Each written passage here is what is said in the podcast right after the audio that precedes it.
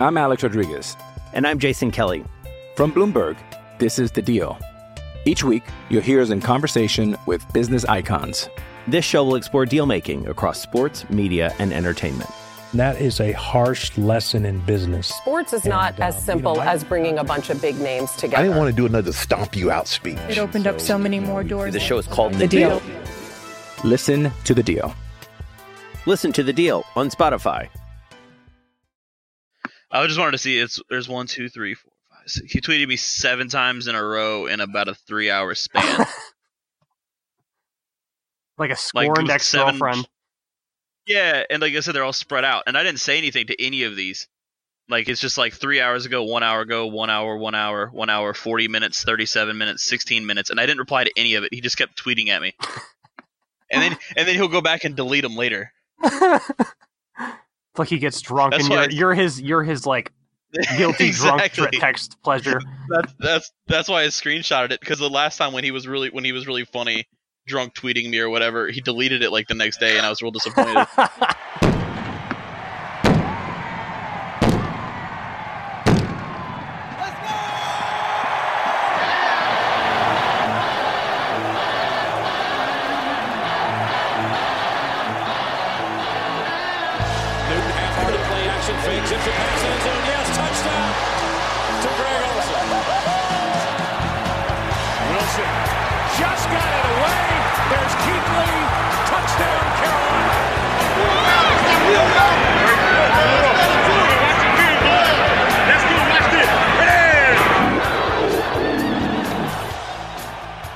Hello and welcome to the 2019 inaugural kind of season 3 podcast of Keep Pounding. This is Brian, joined by our regular contributor Jon and a special guest in Billy Marshall, our resident draft guru and film specialist. Uh, Billy, how are you doing tonight? I'm doing pretty well. Thanks for having me on. Oh yeah, you'll be on plenty. Don't worry. And I'm sure Jon's doing fine. So I'm not going to bother to ask him. Um, You'll be back if you do a good job tonight. No pressure. Yeah, well, hopefully there's no crazy initiation I have to go through here. oh, don't worry. There's there's a lot, a lot of initiation here. Um. So yeah, we haven't really been on for a bit. Took a little bit of a hiatus after the uh, train wreck of the end of the 2018 season, when the Panthers lost several games and knocked themselves out of the playoffs. That was that was fun. That was a fun thing to go through.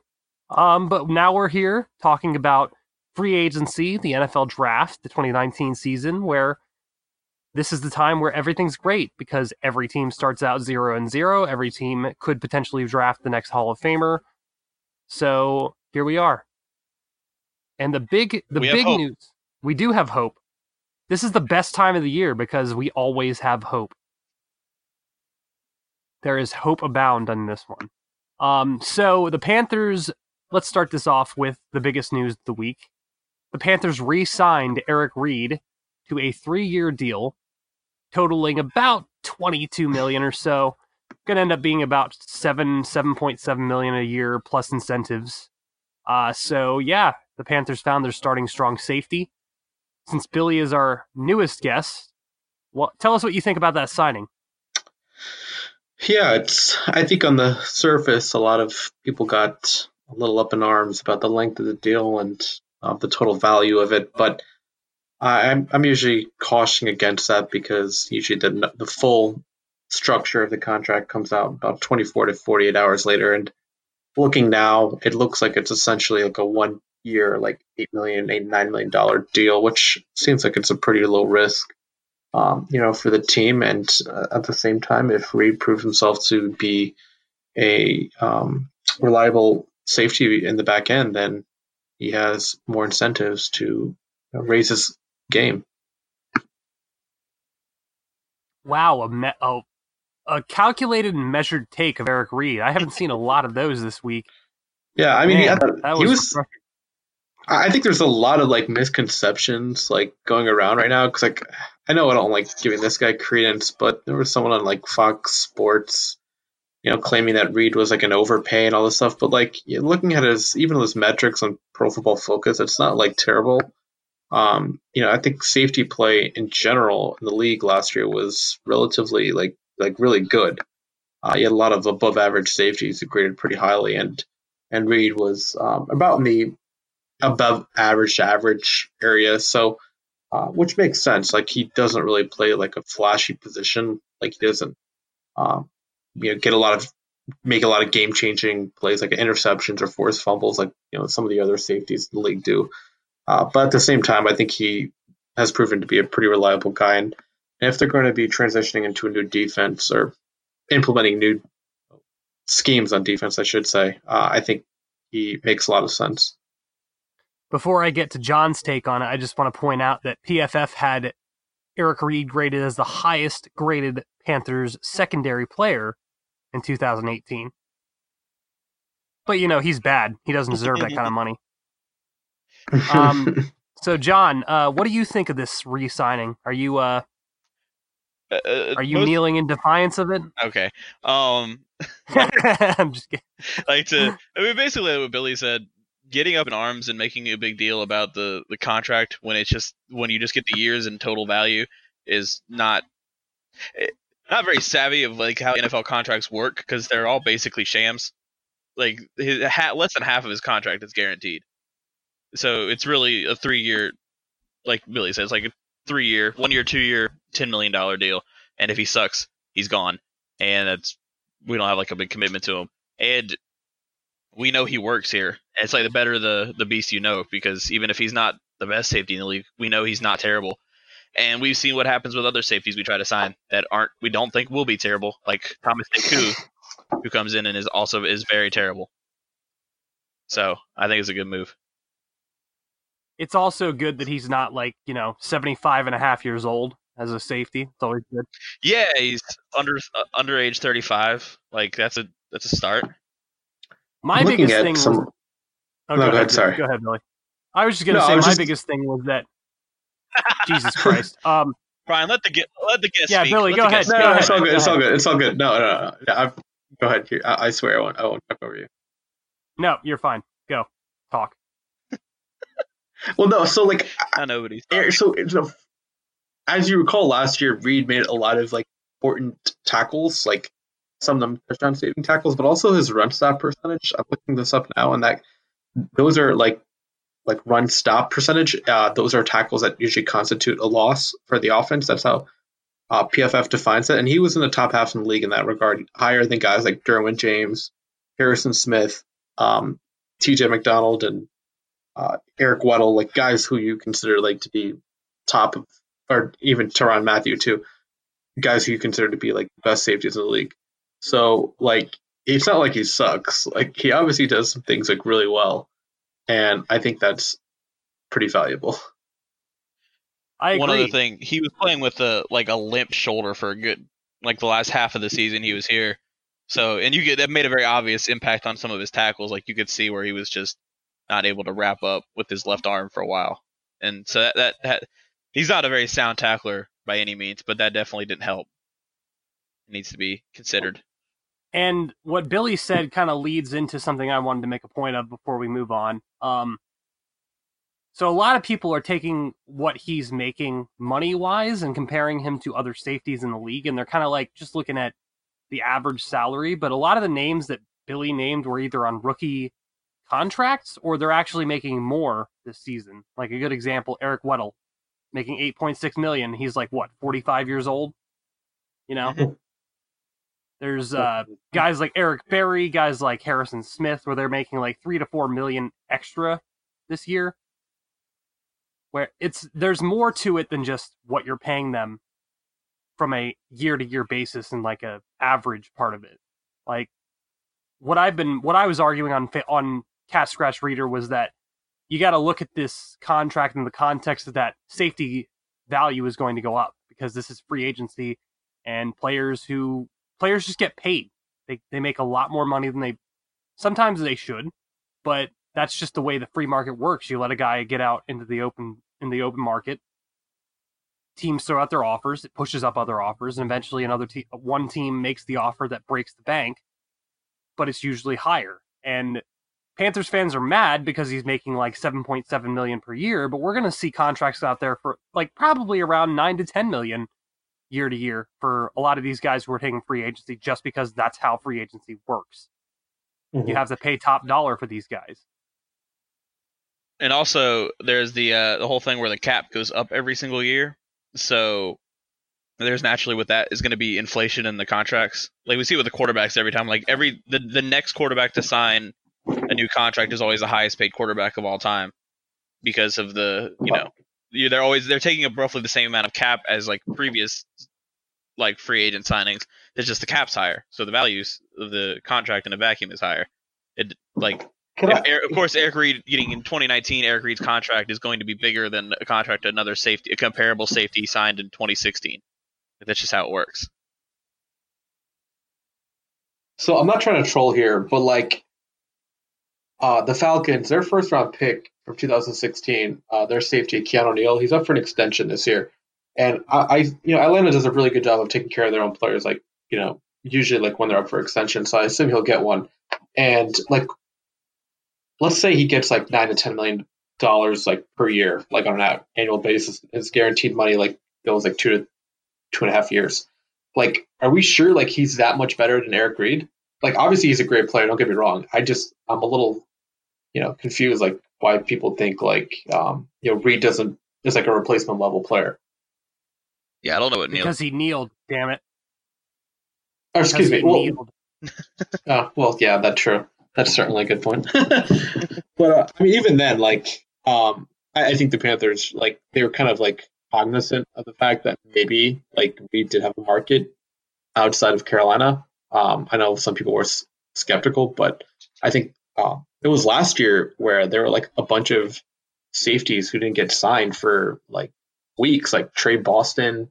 He didn't get signed until like training camp. Uh, Kenny Vaccaro, he didn't get signed until like you know week one or something. So I think this is probably like this safety market just correcting itself after you know, uh, some pretty poor uh, contracts uh, for them in uh, in 2018. I also think uh, the other thing I think the Eric Reid was the reason for the safety market last year. Like nobody wanted to be the team to sign Eric Reid because you know all the the off the field stuff, and then nobody wanted to be the team that gave like with it suffered the PR hit that came with signing a lesser safety when Eric Reid was sitting yeah, on the market. Like true. you know how every time a team signs a, a, bad backup quarterback, and everybody's like, oh, they signed they signed Nathan Peterman, but Colin Kaepernick's still out there. And then I don't think teams wanted to be like, oh, they signed this replacement level safety mm-hmm. when Eric Reid's out there. See the NFL's colluding. So, they, so they're just like, uh, no, it's just we just don't want a safety. We're just fine at safety. Everybody in the league is fine at safety. Yeah, I think another good thing to look at too is just that Tyrann Mathieu, coming off of a major injury, got seven million in the free agent market. So I imagine that had a lot to do with how the negotiations went for safeties because they were like, well, this yeah. guy, you know, yeah. May not ever play at the level he played at again, but he got seven million. So what am I going to get? And obviously, like Tre Boston, probably not worth that. But you know, go ahead, Billy. What were you going to say? Well, no, no, I think you, you did a good job making that point. I mean, Tre Boston, to be fair to him, in 2017, he came off like a really productive year for the Chargers. I think he had like seven or eight interceptions. Um, but, but still, I think that Reid was certainly like the cream of the crop as far as uh, free agents go. And what's his name? The guy, uh, Kurt Coleman, like two days after he was released, he signed with the Saints, uh, which I just found a little odd because like they already have like an influx, an influx of safeties on their team. It didn't really help them this year that much either. Gotta get that yeah. intel. And that, I did like um, I valuable. Like it wouldn't shock me. I know Thomas Davis like alluded to the fact that he might play for the Falcons, but like I said this as soon as like he came out with that video, I was like it wouldn't shock me at all if he goes to New Orleans because Tom Payton loves something like former uh, Panther players. yes, he does. He is a huge fan. I'm Alex Rodriguez. And I'm Jason Kelly. From Bloomberg, this is The Deal. Each week, you'll hear us in conversation with business icons. This show will explore deal making across sports, media, and entertainment And that is a harsh lesson in business. Sports is not And, as um, you simple know, I- as bringing a bunch of big names together. I didn't want to do another stomp you out speech. It opened up so many more doors. The show is called The Deal. Listen to the deal. Listen to the deal on Spotify. So, obviously, we talked a bit about Eric Reid. That was a huge need for the Panthers. They needed safeties. I mean, their their starting safeties before this signing were Da'Norris Searcy, aka the walking, talking concussion, and Rashaan Gaulden, who really didn't prove to be worth anything in his rookie year. So that was a big need they addressed. And obviously, I will go on. I will go out there and say I felt that the Panthers' biggest need going into the draft was going to be safety they addressed it somewhat so far. So I'd be I I still think they might spend a higher draft pick on safeties, but looking at the draft now, let's just let's just uh you know wipe away free agency for a bit because we don't know how it's going to happen with the defensive end and offensive tackle market. Um, looking at the draft, what do we think is the biggest the biggest priority as far as like what the Panthers should address? I know we spent all of last week going over that. Billy, I know you weren't really a part of that, so give us your opinion on that. Uh, well, for me, I think it goes in two different directions. Obviously, um, we have to see how they build their roster in free agency. Uh, but for right now, if the draft were tomorrow, I would say that offensive line is a need, specifically um, left guard and center. Uh, and the reason I say that is because I, you know, I wrote it in my uh, scouting report today that I published on uh, Jonah Williams. Is that when Cam has like a clean interior pocket, like he's so much more effective because like you know, despite what people want to think of him, like he does do a really good job of navigating and stepping up in the pocket. Like maybe it's not like Brady or Peyton Manning or Brees, but it's you know definitely like top of the league. And so you saw in 2015 when he had Norwell, Kalil, who was playing at an All-Pro level, and obviously Trai Turner, and they had freaking Mike Remmers and Michael Oher, their tackles, like, yeah, like it blew up in their face in the Super Bowl, but you're not going to play Von Miller every week. But at the same time, uh, you just look at it, at, look at the uh, talent that they faced leading up to that game. Um, you know, they faced the Cardinals with Calais Campbell and, um, you know, their interior. And I would say for the most part that those three guys specifically, uh, Norwell, Kalil, and Turner, held up for like the majority of the season. And so that really helped Cam, in my opinion, um, become like a lethal passer. And I think if he has like a clean interior, like the offense can go up another level. I'd agree there.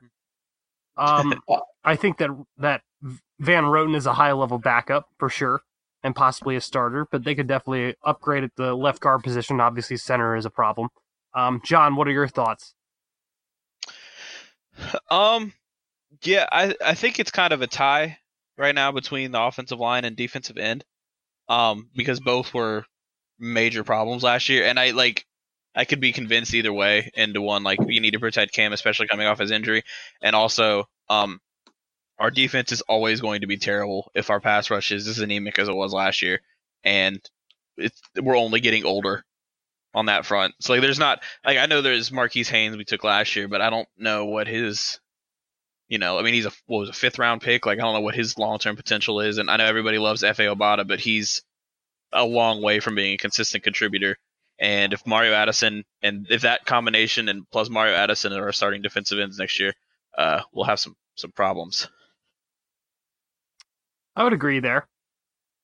I think you're both right in a sense, and obviously one thing we haven't discussed, and one thing I really don't want to discuss is Matt Kalil's contract. But you're you're uh you're banking on a lot here with Matt Kalil being healthy enough to play left tackle for the Panthers, because obviously right now it seems like they're probably going to let Daryl Williams walk because he's going to have a market regardless of his injury and free agency. I mean, you got teams out there who have like a hundred million cap space; they might take a chance on him.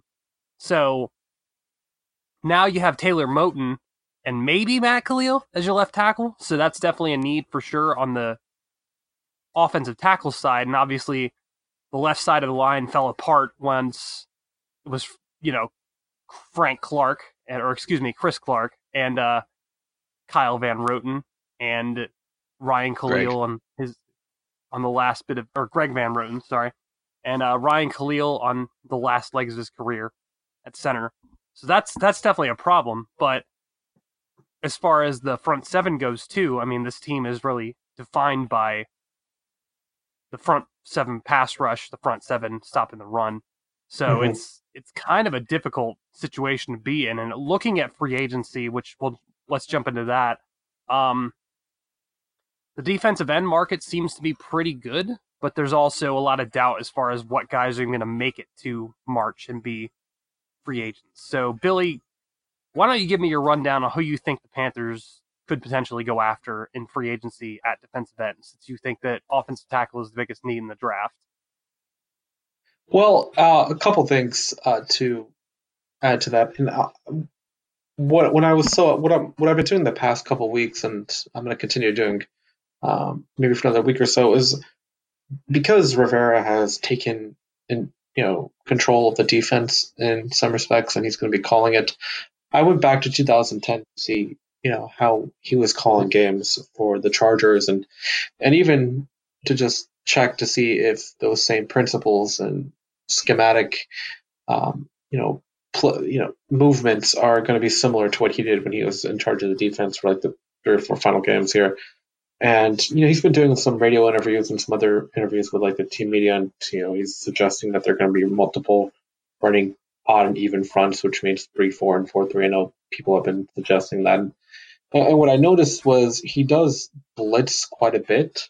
Uh, he does uses a lot of overload blitzes, and yeah, that that was interesting to me because like you know his best edge rushers in 2010 with the Chargers were someone like Antwan Applewhite who played here for like a season or two, and I forget the other guy's name.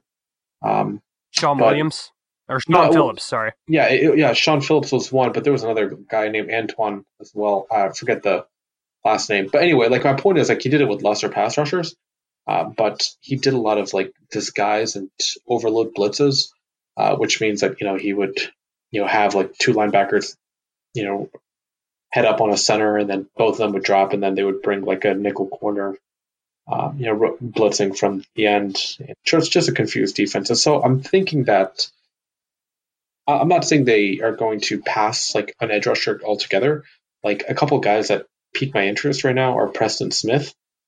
Um, you know, I liked him coming out of the draft in 2015. Uh, he has played uh, the past four years in Washington. Uh, if they want to, you know, take a look at him, I think he'll be probably commanding somewhere in the seven eight million dollar range. Um, you know, Carolina certainly has the cap space for that. I mean, the, the top guys, I don't, I just don't think they're going to afford. I, I think they get to re-sign ultimately guys like Frank Clark and uh, Demarcus Lawrence. I don't really see them hitting the market. Uh, but I mean, a guy like Preston Smith would make a lot of sense. Um, but again, you're competing with other teams who have far more cap space too. So, um, Right. yeah. So and I, that's why I, I'm just not sure they're going to be able to find that difference-making edge rusher in the in free agency. Um, I think you're just going to have to find like low-level, like guys who probably have the same talent as maybe younger guys, obviously like like a Wes Horton type or Mario Addison type. Um, that I mean, I don't really know. I haven't really studied the free agent market too much for the edge rushers, but I think that's the direction they might have to go in. And I mean, the good news is this draft is pretty deep with rushers, so they should be able to get a good one like in the second round. Hopefully, it doesn't. They find a guy who can actually contribute though, because they drafted that guy from Texas A&M a couple years ago, and he's already off the team. Much Daeshon Hall. much to Yep. the dismay of many many people. But yeah, Is he even in the league anymore? he was. I saw him make a, a special teams tackle for the Eagles in the playoffs. Um, He plays for the Eagles. Wow. yeah. So yeah, he's moving up in the world. Um, on September 1st, he was waived by the Panthers. Uh, he was signed to the 49ers practice squad, and a week later, uh, he was signed to the Texans off of the, the 49ers practice squad later that month, and then was waived a month later. And then the Eagles signed him in December. So we we we really we really missed the boat on that one. I mean, maybe we will eventually, but uh, Well, I remember that draft because I wanted an edge rusher really badly, and like a couple picks before we selected the guy I really wanted, Derek Rivers, who also has kind of been anonymous in his career. I think he was drafted by the Patriots, and Yeah. Then I think that forced Carolina to just reach for a edge rusher they shouldn't be reaching for. Played next to Miles, they played across from Myles Garrett. You know, Therefore, yeah, he's no. good. dude. No, I, I saw so many takes about how like this guy was like actually creating like more opportunities for Myles Garrett. like, yeah, some- exactly. Myles Garrett wouldn't be draft that good if it weren't for Daeshon Hall. yeah, exactly. Because I mean, Daeshon Hall would think all the double teams while Myles Garrett was like, Yeah. Yeah, then Myles Garrett's getting like 16 sacks as a second year player. and The other guy's uh, barely in the league. Yeah, Derek Rivers has, has one career sack, so he's doing pretty well. um, looking at the free agent market, there's two names that I am looking at. Oh wait, that's twice as many sacks as Daeshon get- Hall. Sorry to interrupt, but so he's yeah, we did we definitely missed that one. Yep, we missed out on that one. Um, yeah, there's two names I'm looking at that I think could be brought in, but I feel like Panthers fans are going to be mad if they do because they're going to get paid more than they this this arbitrary market value that we like to argue about. Um, the two guys are Brandon Graham and Derrick Morgan. Graham is, you know, what 30 at this point, and Uh, yeah. Morgan hasn't and Derrick Morgan hasn't really been. He was pretty good the last two years for the Titans, but it took him a really long time to even get to that kind of place where you could say, "Oh, he's productive." So I think that maybe they will go the go that route and get. Because my my theory with it is that I don't think Ron Rivera will go into the draft not having some kind of backup plan. It just doesn't doesn't seem to fit his coaching philosophy to be like, okay, we have Mario Addison and we have these two scrubs. We're going to find our edge rusher in, in the draft. It just doesn't strike me as something Ron Rivera would do. I would think he'd be more likely to convince Marty Hurney to take a chance on the safety or secondary positions than, or even the offensive tackle positions than to take a chance on the defensive line. So I think those are two guys to watch because they could fill in as, at worst, two down two down starters for the Panthers. What which would still put them in position to draft a guy. But I think those are two guys to watch in free agency myself. So, um, the gentleman who helped us with the who helped Brad with the um, Matt Kalil uh, cap ramifications article. Oh boy, here we go. No, I'm not bringing up Kalil. I'm bringing uh, well, there was an article that he wrote, Jason Fitzgerald from Over the Cap. Uh, he posted yeah. Uh, an article about some potential cuts for edge rusher, and there are some pretty intriguing names. And once again, like when you sign guys who get cut, that doesn't factor into the comp formula. So, um, and and Which that, is the most important thing as Panthers fans is the Right, comp pick. right. that's that's that's what I live for. that's what I live for. Um, so I would give my firstborn son for Fourth round comp pick, yeah. comp pick. So Yep. So, Brian, you already mentioned Vinny Curry. A couple other names that kind of piqued my interest in this list here are Olivier Vernon, um, Andre Branch, who I don't I don't think Branch is very good, but Olivier Vernon, Robert Quinn, and Justin Houston. Uh, he mentions those. Ooh. So, like, if I'm assuming those three guys will get cut because it does seem like their respective teams take pretty good. Um, I mean, they save a ton of money if they cut those guys. So I wouldn't be surprised, especially that Justin Houston. Uh, they're they, they're going to be uh, trying to pay Dee Ford, and I mean they save fifteen million dollars if they cut Houston, and seems like a no brainer. Yeah, Houston's making a metric crap ton of money if I if I remember correctly. So Yeah. that makes sense. Um, I mean, so yeah, so a guy like Houston and or Quinn, uh, I mean, they they're certainly like on the wrong age, or they're certainly like pretty old. But if you sign them to like a one or two year contract with like the first year, like you know, pretty you know, highly guaranteed, I think they they could be convinced to come to Carolina. Um, especially Quinn, he he's from North Carolina, uh, and he went. Well, I don't know, is he from North Carolina? I know he went to school in North Carolina. Um, but Sounds like I, I, I want to say he is. yeah, I mean, he obviously he's Quinn sounds like a North Carolina name.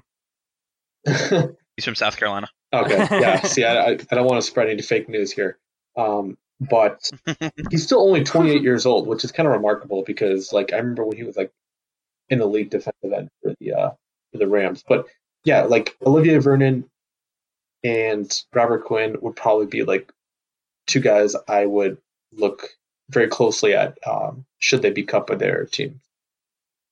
Just to to get what you guys are saying about Justin Houston, his cap hit for 2019 is 21.1 million dollars, and they'll save Holy shit! yeah they'll save 14 million dollars if they cut him outright.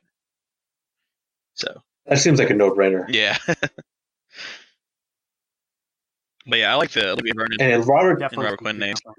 yeah, Olivier Vernon will be in. Yeah, he um he obviously signed that huge deal in 2016, and but the only issue with him is he hasn't really been healthy, and um and uh, Jason mentioned this in his article, uh, or excuse me, in his list. But he's I think he's still pretty a capable player.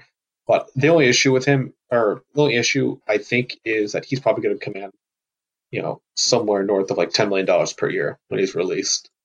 Um, but because I mean, right now he makes like close to fifteen or sixteen million, uh, which is really high. Yeah. Yeah, his his salary. I got him up right now too. His salary, his base salary this 2019 and 2020 is 15 million dollars, and his cap hit is 19.5. But he made the Pro Bowl He last did. year, I guess, is what I'm oh seeing wow, I didn't know that. So that's yeah. Well, it's an, it's got a little asterisk next to the hit 2018 on his Pro Football Reference page. It says selected to Pro Bowl. Hmm.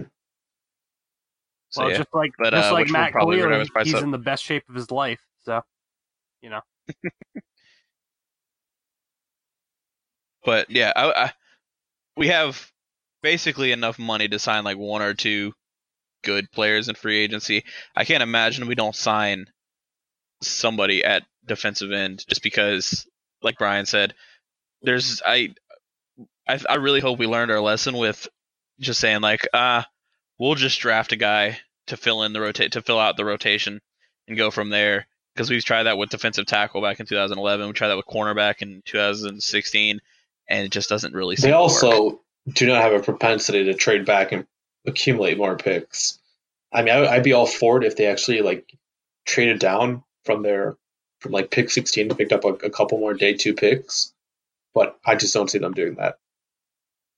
well, it's also have we ever really done that? Well, I mean, I- I did mean- it last year, but it was it was in the late rounds. It wasn't. In, Yeah, it, it was Yeah, the third. he went like- from the third to the fourth, and he picked up an extra fifth, which he used that fifth to move back up to pick up Marquis Haynes. So eventually, it became a moot point. I am. I I know what trade down land looks like. It's a place with lots of Ferris wheels and yeah, I'll, eating I'll candy believe and them. smiles on their faces. I'll believe that they trade down when they trade down. For right now, I'm just gonna Yeah. assume that they're gonna pick at 60. I don't know. I also don't see them trading up. By the way, I think that No, it doesn't really. Unless it's for Nick Bosa, like if he falls like to the eighth pick, I just don't see any reason to trade up other than that.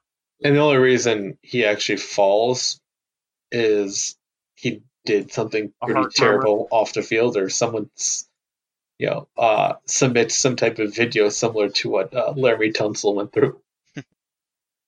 Maybe we need to Yeah. get to work on that. Let's get on that. Let's get on that, guys. It's crazy. Like there were, remember the people who were trying to disparage La'el Collins? Yeah, like about how he like was involved in a murder and he like went undrafted. Mhm. That was crazy to me because like he was a target I had for the Panthers, like you know, in the first round, right? second or third round, yeah, something like that. Because they were picking pretty high that year, like the twenties. So I, I I considered him up to be a target, but then And you- obviously that was like a year after Well, it was funny, the Hardy stuff. So Yeah. completely- but he wasn't even like ever a suspect either. It was just like, oh, he's a person of interest because he like knew the person, like the victim, and it was like, oh, we yeah, it was so weird. can't have we can't have this guy on our team who know, knows murder victims. Can't have those character concerns in this locker room. Meanwhile, meanwhile, the Panthers draft a guy like Beau Sandland in the seventh round instead of a guy who might hmm. have character concerns, like Collins. You know, classic Panthers right there. You know who Beau Sandland last played for? Packers, right? Was it? This, I, I could have sworn. Maybe I know. I know Scott Simonson. I could have sworn I saw he got picked up by. uh Oh no, never mind. Oh, he went to the Cardinals. Oh, got so it. Steve Wilks. Mm, no, Steve um, Wilks, uh, Simonson is with the Giants, I think. Yeah, Simonson. I was thinking of Simonson, where uh, Dave Gettleman brought in one of his old pet projects one of his old guys on speed dial. Yep. Who are some potential cuts that you see? for I the think Panthers. Captain Munnerlyn's not going to make it. Yeah, I think I, I was projecting Munnerlyn, Torrey Smith, and maybe Dontari Poe. Brian, the way you phrased that was was very funny. What? I don't. I don't think Captain's gonna make it. yeah, it does seem like Captain is like in an emergency room right now while Brian Yeah, just finished exactly. surgery. I, I don't know, man. He's he's on the edge. I don't know. He's gonna do it. I don't think he's gonna be able to pull it out. Pull out of it. Um. Nope. Let's see. We save what? Two million by say by cutting Captain. no, you save uh three million. No, no, you save. Yeah, yeah, yeah. Let's see. Uh, I'm looking through our Spotrac right now. I mean, I- I think Torrey. Smith- I know with Torrey Smith, we'll save five million if we cut him because I've been being told that for the last year and a half by Panthers fans.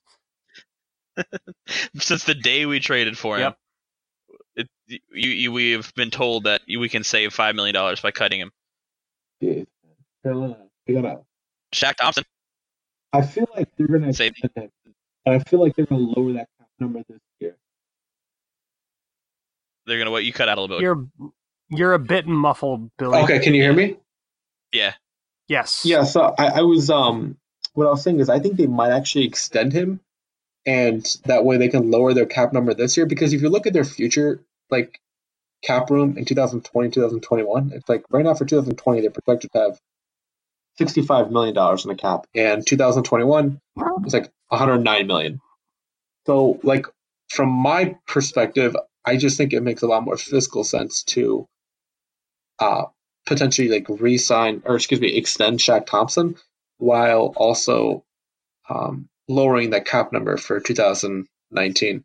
Obviously, like I get it, like he hasn't played up to me. Well, there's questions about whether he's played up to his draft size. I think he's been fine, but with Same. with uh, Davis gone now, I think that you probably want to have Thompson on your team, and I don't expect him to command a lot of money. Probably like I don't know, maybe an average per year of seven to eight million dollars.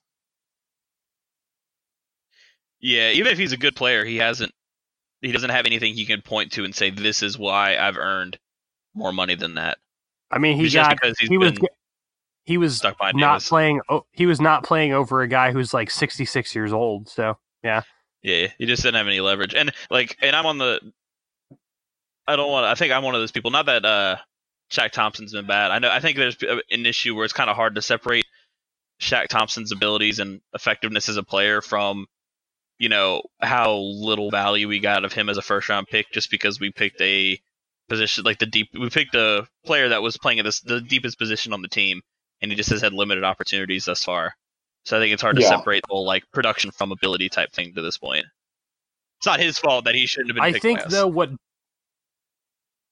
I think what Billy brought up was actually a good point though because James Bradberry is on the docket too. for an extension. They're going to have to re-sign him next year unless they uh, decide to let him go, which I think would be a poor choice. That would be a mistake. Probably. Yes.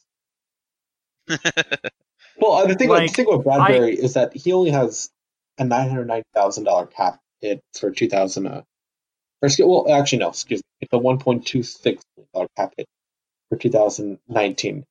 Um, I think you can work on an extension after free agency in the draft. Uh, that way, you don't tie up your cap room in the beginning uh, of free agency. Uh, I think that just makes a lot more sense. Um, but yeah, I mean, right now, like, I'm curious what you guys think. Here are the guys like I would potentially cut if I were the Panthers, and I would save about let's see, um, I mean, a decent amount of money. So like, Da'Norris Searcy, Jarius Wright, Ross Cockrell, Captain Munnerlyn, Torrey Smith, and Dontari Poe, which is still open for interpretation. I just you save at least two million dollars with Poe, even though the dead cap is around six million. But The only name I will said I will stand on there is uh Jarius Wright, only because yeah, that was the the one I really didn't. I just threw in there just to throw in there, but yeah he's for the sake of this been- argument, I will keep him. he's been the best thing since Jericho Cotchery, but I think there's an argument to be made to be cut to cut literally everybody else on your list. I mean, Searcy hasn't done shit since he came to Carolina, and that's not entirely his fault because he's been injured. But at the same time, it's a business. Um, It's also kind of his fault because he can't tackle right, and that's why he keeps getting concussions. So there, Yeah. there is he has some of the blame there because yeah, both of the concussions I remember him getting this year, he it was because he just torpedoed another guy's heads. Ross Cockrell is, and Billy, you and I, I know you looked over the uh, cornerback little almanac I bought to begin last season, and Cockrell yeah, I actually like like the perfect- Cockrell. Yeah, he's like a perfect fit for what Ron Rivera wants to do. He's a perfect off corner zone guy. I think he would be an awesome fit for Carolina. I think he'd be perfect this year if they don't address the cornerback position, let Donte Jackson kick inside or nickel on those uh, three cornerback situations. But at the same time, I mean, if you think that maybe El- Corn Elder is the guy you Or want they- nickel, They've been talking up that whole Luke guy every preseason. but well, they talk up guys like that all the time. I mean, Lorenzo Doss and those kind of. Yeah, I get you. Lorenzo Doss, the uh, the All Pro as far as CSR goes, but I think Well, Ross I mean, Cockrell's worth yeah. holding on to, but I don't know if he's not expendable. I guess is the best way to put it. Like Yeah. he's a perfect what fit kind for of- this system. Let me see. I got you. Yeah, he's a perfect fit for this system, but at the same time, there's a lot of corners out there who can play pretty much Mm-hmm. exclusively zone and be o- and be okay as well. So, because that's why he didn't make it with the Steelers, and that's why he didn't make it with the Giants. He just could only really play zone. So, anyway, Jon, what were you saying? I mean the the I mean the only reason I say that is because um I don't know when he'll be able to return from his injury. I mean, because he had surgery in like August. And Really? Was that ha- late? I thought it was earlier than that. Well, remember Nope. it happened July 30th was when he got hurt. Yeah, he. I remember because the I was actually in I was in Europe when the news broke that he suffered uh he, he fractured his tibia uh and his fibula. Um, well, I mean, which is unfortunate. I mean, I get it, uh, but I don't know. I just feel like it's a question about whether he can, you know, come back to full strength. But I think we're both in agreement that Captain and Torrey Smith are probably two guys who are definitely on the outs. Especially with how little we used Torrey Smith at the end of the year. Wasn't he Like injured? he once, yeah, but he came back and didn't yeah, he and hardly played. played. Yeah, because he came back. I, I want to say with like four or five games left, like plenty of season left, and we're just like, nah, we're good with DJ Moore and Curtis Samuel and Jarius Wright. So Curtis Samuel. That's that's one we got to talk about before we end the podcast. speaking of guys we can keeping it. Speaking of guys we can cut and save money, all right? Curtis Samuel. Jesus. Yes. it's so funny how my Curtis Samuel is, and I know Billy, Billy and I talked, we we messaged a little bit about it. Um, and I'm not lumping you into this, Billy, but like, there are people where I say Curtis Samuel is fine, and they're like, "Why do you hate Curtis Samuel so much?" Like, I didn't say he was bad. I said he was bad as a Well, rookie. I think, yeah, I mean, he, he certainly wasn't good as a rookie. I don't think anyone would uh, deny that. And No, people denied that. oh, A lot of people denied that. they absolutely did. Yep.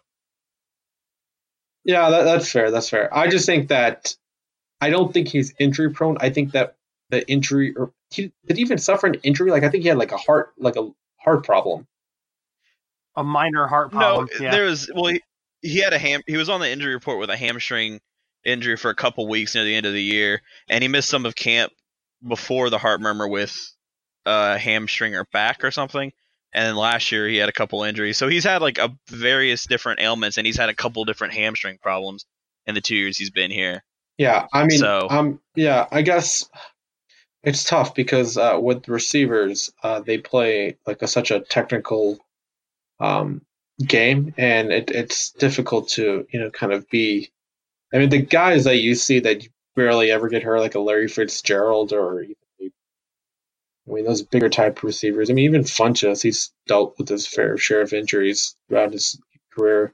I just think that, um, you know, for the position that he plays, there's kind of a lot of, you know, quick movement to the line of scrimmage, and he has to be on kind of making decisive shifts and cuts. Uh, yeah, I don't know. Like I'm, I'm obviously I don't. I think he showed enough last year that you know he could be a potential like long term X if he shows it this year too. Uh, I just I'm a little hesitant to call him injury prone right now. If he shows if he does have the same type of injuries next year, I might be on board with that. I'm just uh I'm just not there yet. Well, you have to remember that Jon Jon hates Yes, yeah, Curtis Samuel with every fiber of his being. So you have to remember that when you make these. every single one of those fibers.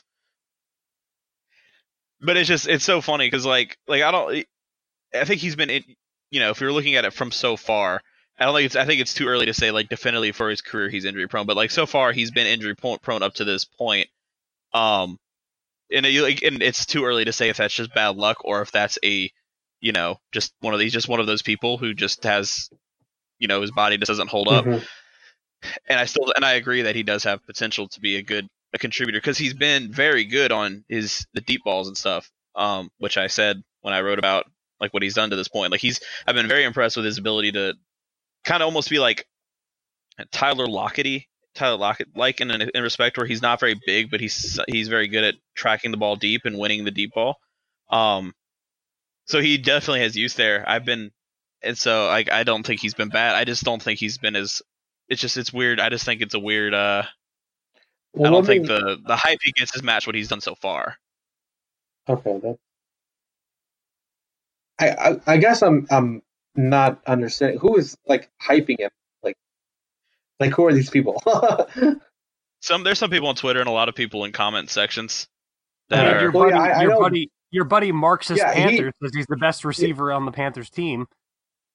well, I don't think that's too hot of a take right now. Uh, I think that Moore is still kind of learning a lot of things. I didn't mean to be an asshole. I was just, I was just pointing that out. Yeah. Yeah, no, no, no. I think that he goes a little too far when he says that, like, Samuel reminds him of Stefon Diggs. Um, that's like I I do agree that Samuel's release and does is very similar to Stefon Diggs. I just think that Diggs does a lot more um, as a receiver that doesn't really get noticed by him. Um, but like, uh, let me let me just Wow, I'm actually looking at it now. That 2017 wide receiver class is actually quite impressive. Um, The what? The which? The the what? uh, 2017 wide receiver class. oh, the one that yeah. Uh, I mean, obviously Samuel was, um, you know, a pretty high second round pick, but the other guy who got drafted in the first top 10, John Ross, he's been really disappointing. Wow. Very bad. Yeah. Um, but but yeah. Anyway, so like, I think a couple things here. When the when you mention like the production, um, I think that's fair. But I also think that a lot of that had to do with Ron Rivera, like or someone, whatever coach, like holding him back for whatever reason. I don't think they played him as face off because like there was that there was one point, like I think after the Giants or Eagles game where he had like six touchdowns on like 20 touches, which Yeah. was like absurd. Everyone like cited that. and Yeah, that, well, that was just now- like, At one point, uh, Samuel was pacing a touchdown every four touches. yeah. So I don't know. Like, I just feel like he obviously didn't see like the amount of reps that he probably should be seeing for good reason, I guess, if he was coming off an injury. Um, and and then you obviously saw him start to put it all together. Uh, you know, later in the year, like that touchdown he had against Detroit, like that was so good. Like the way he was able to release and just get upfield. Like, oh, I love that play. I love Yeah. that play. I hate it. I hated it. It was the worst thing I'd ever seen. I that that Detroit game was like one of the biggest optimism type games for me because I saw DJ Moore basically just juke Darius Slay out of his fucking cleats with his hip turn on that one touchdown pass in the end zone, and Curtis Samuel just beat a guy right off the right off the line of scrimmage and caught a pass. And I was like, damn, these two guys could be really good if they can be consistent like that. So, and yeah, that's I see where you're coming too. from. And if you remember, like Gettleman, you know, his drafted, he drafted Funchess and um, and Benjamin, which never made much sense to me. And I don't know, do you guys know Mike Lombardi? He's on Twitter. Uh, he has his podcast with the Ringer too. Um, like one of the things that he preaches, and I guess because he worked with Belichick, it's probably something that he kind of taught him. And he worked with, I I think he actually cited it from Al Davis. It's like he said that your receiver, that your wide receiver corps should be like a starting five in basketball. So you should have guys who do different things. And and with Samuel, I, I think that he brings an element of like vertical uh, separation and opening up the field. And with Moore, he's more like a short to intermediate guy where he can pick up yards after catch. Um, I think Funchess last year was a guy that he was almost like like their center. He would, you know, do like the short in breaking routes, but he would also kind of be relied upon in the red zone too. And by all indications, it seems like they're going to um, they're not going to re-sign him, so they have to find that guy next year. And then a guy like Jarius Wright is probably like your reliable like shooting guard or small forward guy who can kind of act like as a utility guy and just gets open when you need him in you know certain moments. He doesn't really complain too much about his snaps or anything. So, Billy, you brought, you actually segued into the perfect part of the last point I wanted to bring up before we end this podcast, which is Devin Funchess. So, obviously, He's obviously, out of here. Yeah, he's definitely out of here at this point. Doesn't really seem like they have any reason to bring him back. Otherwise, he probably would have played more snaps at the end of the year. So, my question is do we think the wide receiver corps is okay the way it is? Or do we think Carolina is going to try and find a, you know, replacement for Funchess? Billy, you can go ahead and start us off with that. I mean, I would. I actually, I, I might be in the minority. I would not be opposed to them bringing Funchess back. I think they should. Uh, I just, I mean, the wide receiver corps, the crop of free agent talent does not really seem appealing. Um, but if they I mean if they wanted to find a guy in the draft, like in the third or fourth round, I would be okay with that. A guy who's, who's similar to Funchess as far as like a big body guy who can kind of separate and run uh, a, uh diverse route tree. I'd be cool with that. But I mean, by all indications, I would like after he was, uh, you know, placed. I mean, after he didn't, they didn't even suit him up for Week 17. I just think he's pretty much out the door. Yeah, it doesn't seem like they have any. It, there hasn't been really any indication they're going to bring him back. I mean, there hasn't been any articles from the Charlotte Observer talking about negotiations. I mean, really, all we've heard is that Funchess wants to be back. Dot dot dot, and that's it.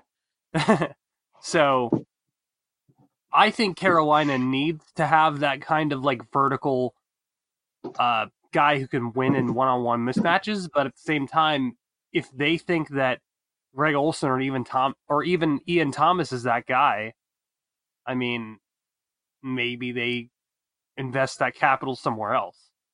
I think that Funchess would be very productive if they bring him back. I mean, in 2017, he played in a way, way worse receiving corps and was productive. I think maybe he just had a bad year. Maybe he had a couple steps back.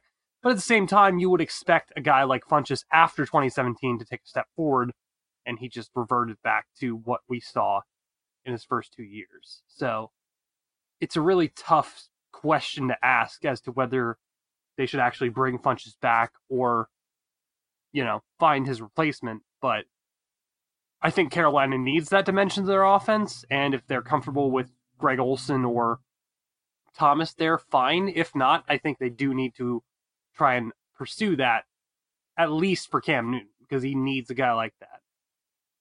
I think I wouldn't like. I think they they should do something. I'm sure they'll try to target some sort of bigger wide receiver, whether that be bringing Funchess back or, like Billy said, somewhere later, like in the middle, late part of the draft, or if they're I don't even know who the free agents are, just some low level free agent. But I think the the core of Wright, Moore, and Samuel isn't. I mean, it's not great by any means, but it's probably better than we've had for a lot of the last few years. I know it misses that like tall, like vertical spacing and like the vertical target in terms of vertical like height wise, but all three of them have their different ways, like Billy was saying, of like complementing each other and different ways of getting open in different parts of the field and stuff. So I, I it's not flashy or you know big name by any means, but I think it would work well enough, especially if Cam's arm is strong enough to utilize Samuel as deep threat.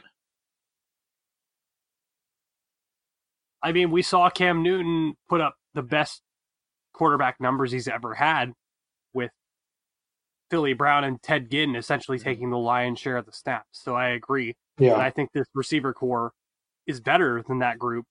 I mean, Ted Ginn had the dimension of being a really hard to cover deep threat. But other than that, I mean, like skill set wise, these guys are the same, if not way Mhm. better than a lot of the things he had there. So really, the, the the X factor there then is a guy like Greg Olsen, like a security blanket, and I think Jarius Wright can be that guy if if Newton's shoulder is healthy. But again, Cam's been very productive when he's had a guy who can he can kind of throw the ball up to in the end zone and let the guy make a play. And I don't know if they have anybody like that aside from Greg Olsen right now. Yeah, but like I said, like DJ Moore is better after the catch. Well, McCaffrey too, better after the catch than anybody we've ever had in Carolina with Camden. I would even argue Curtis Samuel too, despite your Well, hatred for him. he hasn't. Yeah. He could, and he's been very good. Like as a ball carrier, it's just for some reason he hasn't been able to translate that to uh, the same plays where he catches passes. Um, but He did that that, that touchdown against the Giants. which one was that? The that was a rush though. No, it was a screen. Oh, Actually, uh, Yeah, J- right. Jo- Jon, Yeah. I, I, I sent Oh, it to you. I think uh, I think you might have, and I think I watched it and I forgot about it. it was the one where he broke like four tackles getting in the end zone. Yeah, that one. Yeah, More of Yeah, it was like they, they faked the screen one more, way. They came more of that the would be play, yeah. good. Um, but yeah, and then he's better than Ted Ginn is in terms of his hands, especially on deep passes. Um, so like there's like you said, if we if we were good with with that receiving corps, Cam can be good with DJ Moore and Curtis Samuel and Jarius Wright because Jarius Wright's basically Curtis or is basically the same as Jericho Cotchery. Curtis Samuel's a better Ted Ginn, and DJ Moore is Philly Brown, way better than Philly Brown. Philly uh, catch the ball or fall down every time I catch it. Brown. I dare say he's basically like you know a mini Steve Smith at this point in his career. DJ Moore. Yeah. After the catch, for sure. Yeah, that that man is is bad, running people over and shit. Great, I love it. I love watching DJ Moore play for that reason. Just watching him plow through a safety, like we haven't seen that since Steve Smith. I love it. I I, fucking love it. I watched that play again, Billy. I forgot about that play where Curtis Samuel uh, broke 18 tackles for his first career touchdown. More of that would be nice. He said Yeah. more. Uh, I, I mean, here, here's a here's a conundrum though. Wouldn't you rather have those routes go to DJ Moore? Yes. Yeah, and then you probably want Samuel to continue to run like, you know, those in breaking routes at 15 to 20 yard depth, while also, I guess, contributing in some areas with, you know, screen passes and slant routes, whatever. But I just feel like, um, I think you can really diversify the route tree of each player uh, if you just play to their strengths, in my opinion. Yeah. honestly though like i think that having two guys that similar like they catch the ball they could score type skill set is good. And i don't think you really need to relegate one guy to being one No, type of route runner and one guy being to w- another type of route runner. Like that makes defensive coordinators scared because you have two guys where on any given play they could run the ball or they could catch the ball and they could beat your defense and score. Like I think Carolina is a really good place right now as far as like guys who can punch it in on any given play. What I worry about is those guys who can move the chains. I think Jarius Wright is good for that, but I feel like they need to have another big body guy who can win on those one on one. I'm throwing this ball up and you're going to catch it type plays. And that's why I am worried about not having Funchess around. But I think, as you said, they could find a guy like that in the draft, Maybe Ian Thomas. or maybe even even him. Yes, correct. Or Greg Olsen if his if his two feet are not, you know, like Greg Olsen if he has both his- feet. Yeah. yeah, if he's not walking on gravel internally. So.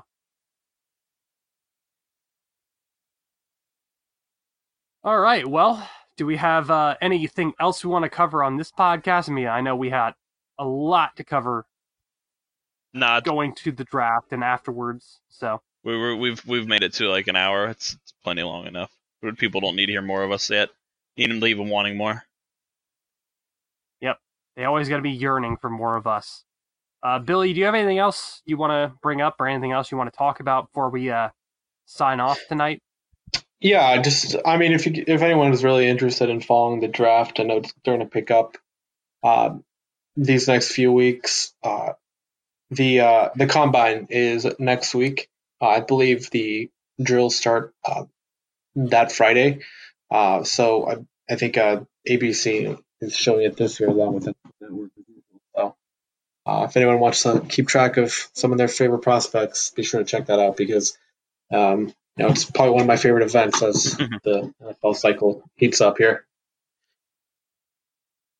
Gotta love how that three cone And what really drives a guy up the draft boards. And you really what better do you have to watch at eleven o'clock in the morning on a Thursday? True. Very true. well, anyway, from all of us here at the Keep Pounding podcast, we will be breaking down a hell of a lot more with uh, Billy. Thanks again, Billy, for joining us, and he will be around for the draft and even hopefully after that. So we will be breaking down the draft, free agency, everything Panthers related here, probably at least once a week for the next few weeks or the next few months. So join us as always and keep supporting the podcast. This is Brian, joined by Jon and Billy, and hopefully Brad next week. You guys have a great week, and we will talk to you next week.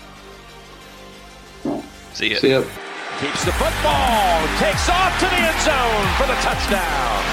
He takes the handoff and he scores. Avoided the Dolphins behind the line of scrimmage and took it in for the first touchdown of the night. Newton keeps, lowers his shoulder and takes it in for the touchdown. On second and goal, shovel pass McCaffrey, touchdown. And off dive for Jonathan Stewart, and he's in for a touchdown. That's intercepted by Kuechly. He has more of those than any linebacker in the league.